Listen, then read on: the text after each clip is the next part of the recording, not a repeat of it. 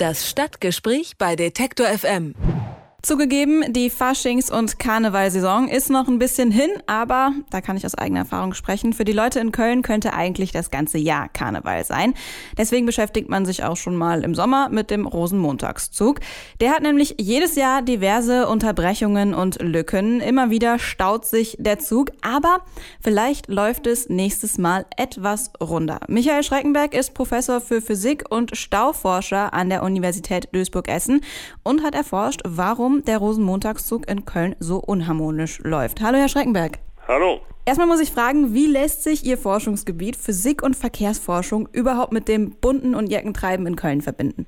Wir untersuchen alle Systeme, die fließen im äh, besten Sinne. Das heißt also alles, wo viele ähnlich geartete Objekte sich entlang einer Strecke bewegen. Das kann jetzt auch das Datenpaket im Internet sein, das kann der Autofahrer auf der Straße sein, der Fußgänger, der Fahrradfahrer, aber eben auch ähm, der Teilnehmer eines Karnevalszuges. Und ähm, das war eine sehr interessante Fragestellung, die wir seinerzeit dann äh, angetragen bekommen haben. Und da wollten wir dann auch herausfinden, wieso diese Phänomene dort so speziell sind.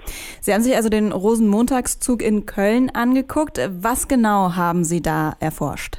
Ich wurde angefragt seinerzeit, weil es ein seltsames Phänomen gab. Ich hatte das auch anfänglich nicht wirklich richtig verstanden. Also ich dachte, ja, es gibt mehr Stau im Zug, aber ganz das Gegenteil war der Fall. Es gab zu wenig Stau im Zug. Das heißt also, der erste Wagen, das ist der Feuerwehrwagen, ähm, brauchte dreieinhalb Stunden für die Strecke, 7,5 Kilometer ist sie lang. Und der letzte Wagen, das heißt der Prinz, seine Tollität, brauchte nur zweieinhalb Stunden. Und das war jetzt das Problem. Wieso ist der so viel schneller als der erste Wagen? Können Sie das erklären? Haben Sie das herausgefunden dann, warum jetzt äh, der Prinzenwagen äh, tatsächlich schneller im Ziel ist? Ich habe dann ähm, 2013 veranlasst, dass es GPS-Geräte, also Geräte, mit denen man also die, die Positionen der verschiedenen Gruppen dann über den Zugweg hin detektieren kann, habe ich dann herausgegeben. Und ähm, wir haben dann über vier Jahre diese Daten ausgewertet. Und das ist ganz interessant, also man kann dann sehr schön sehen, dass ähm, wenn der Feuerwehrwagen vorne ausschert, das ist dann wenn er im Ziel ist und der Zug ist insgesamt 9,5 Kilometer lang aufgestellt. Das heißt also, wenn der Zug ähm, vorne am Ziel ankommt, schon der erste Wagen, ist der Prinz noch gar nicht unterwegs. Mhm. Und dann entwickelt sich doch eine Eigendynamik. Also es wird alles schneller, schneller, schneller. Und äh, sie beschleunigen dann bis zum Ziel hin, was zu dieser Stunde, was ja eine Menge ist, ne? Mhm. bis dieser Stunde schneller dann äh, unterwegs ist. Also das ist etwas, ähm, das war interessant, äh, dass wir das an, ablesen konnten anhand dieses ähm, Ausscheidens des Feuerwehrwagens. Wir haben dann natürlich auch Vorschläge gemacht, vielleicht sollte man mehrere Feuerwehrwagen dann unterwegs äh, dort einsetzen. Aber diese Dynamik war absolut neu, das haben wir noch nie irgendwo gesehen. Sie sprechen dann in Ihrer äh, Untersuchung von einem Ziehharmonika-Effekt. Was bedeutet das genau und warum ist das dann für den, sowohl für den Umzug als auch dann für die Zuschauer störend? Der Ziehharmonika-Effekt besteht darin, dass der Zug sich halt zusammenzieht.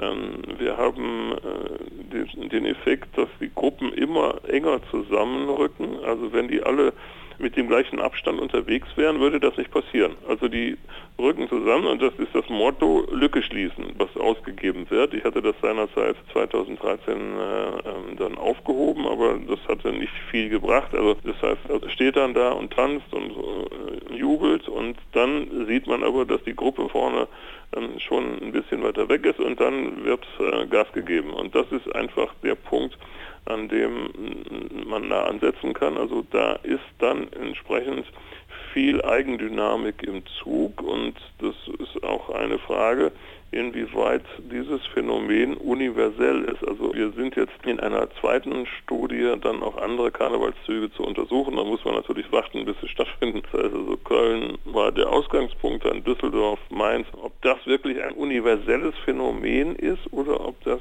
jetzt ganz Köln-spezifisch ist. Haben die Verantwortlichen für den Kölner Karnevalsumzug vielleicht schon auf ihre ähm, Studienergebnisse reagiert? Gibt es da schon irgendwelche Optimierungsideen, wie man vielleicht auch die Lücken verhindern kann oder diesen Ziehharmonika-Effekt äh, so ein bisschen verhindern kann, damit es halt wirklich nicht so ist, dass der letzte Wagen eine ganze Stunde schneller ist? Wir stehen in enger Abstimmung mit dem Festkomitee, das uns äh, auch seinerzeit dann beauftragt hat. Das machen wir als ehrenamtlich. Das ist also eine Sache, die ich mit den Studenten hier äh, dann organisiere, auch dass wir mit Kameras das Ganze begleiten. Wir gucken uns dann auch die Pferdegruppen an. Also es gibt ja viele Aspekte in so einem Zug, die äh, dann äh, eventuell kritisch sein könnten. Und ähm, wir haben viele Vorschläge gemacht und das äh, Festkomitee nimmt das auch gerne auf und ich sage mal so, Karneval ist ähm, äh, kein Spaß. Ne? Also man, man sollte das äh, wirklich sehr ernst nehmen. Ne? Also ein Karnevalsumzug in Köln ist tatsächlich eine äh, ganz herausfordernde Angelegenheit und da muss man sich äh, intensiv mit beschäftigen und darum ist das auch ganz gut, dass wir das wissenschaftlich begleiten. Wir haben das beschlossen, dass wir das jetzt über mehrere Jahre weitermachen und ähm, wir gucken mal, was dann noch möglich ist. Aber da geht es jetzt um Einzelfragen. Wie gesagt, wie ist das mit den Pferdewagen oder wie ist das jetzt auch mit anderen Gruppen, Musikgruppen und so weiter. Also da kann man sich das Ganze anschauen, aber ähm, es ist schon ähm, eine große Herausforderung, sowohl wissenschaftlich wie auch vom Organisations- oder vom Festkomitee. Über die Unregelmäßigkeiten beim Kölner Rosenmontagszug habe ich mit Michael Schreckenberg gesprochen. Er ist Physiker und Stauforscher. Vielen Dank, Herr Schreckenberg. Bitte sehr. Das Stadtgespräch bei Detektor FM.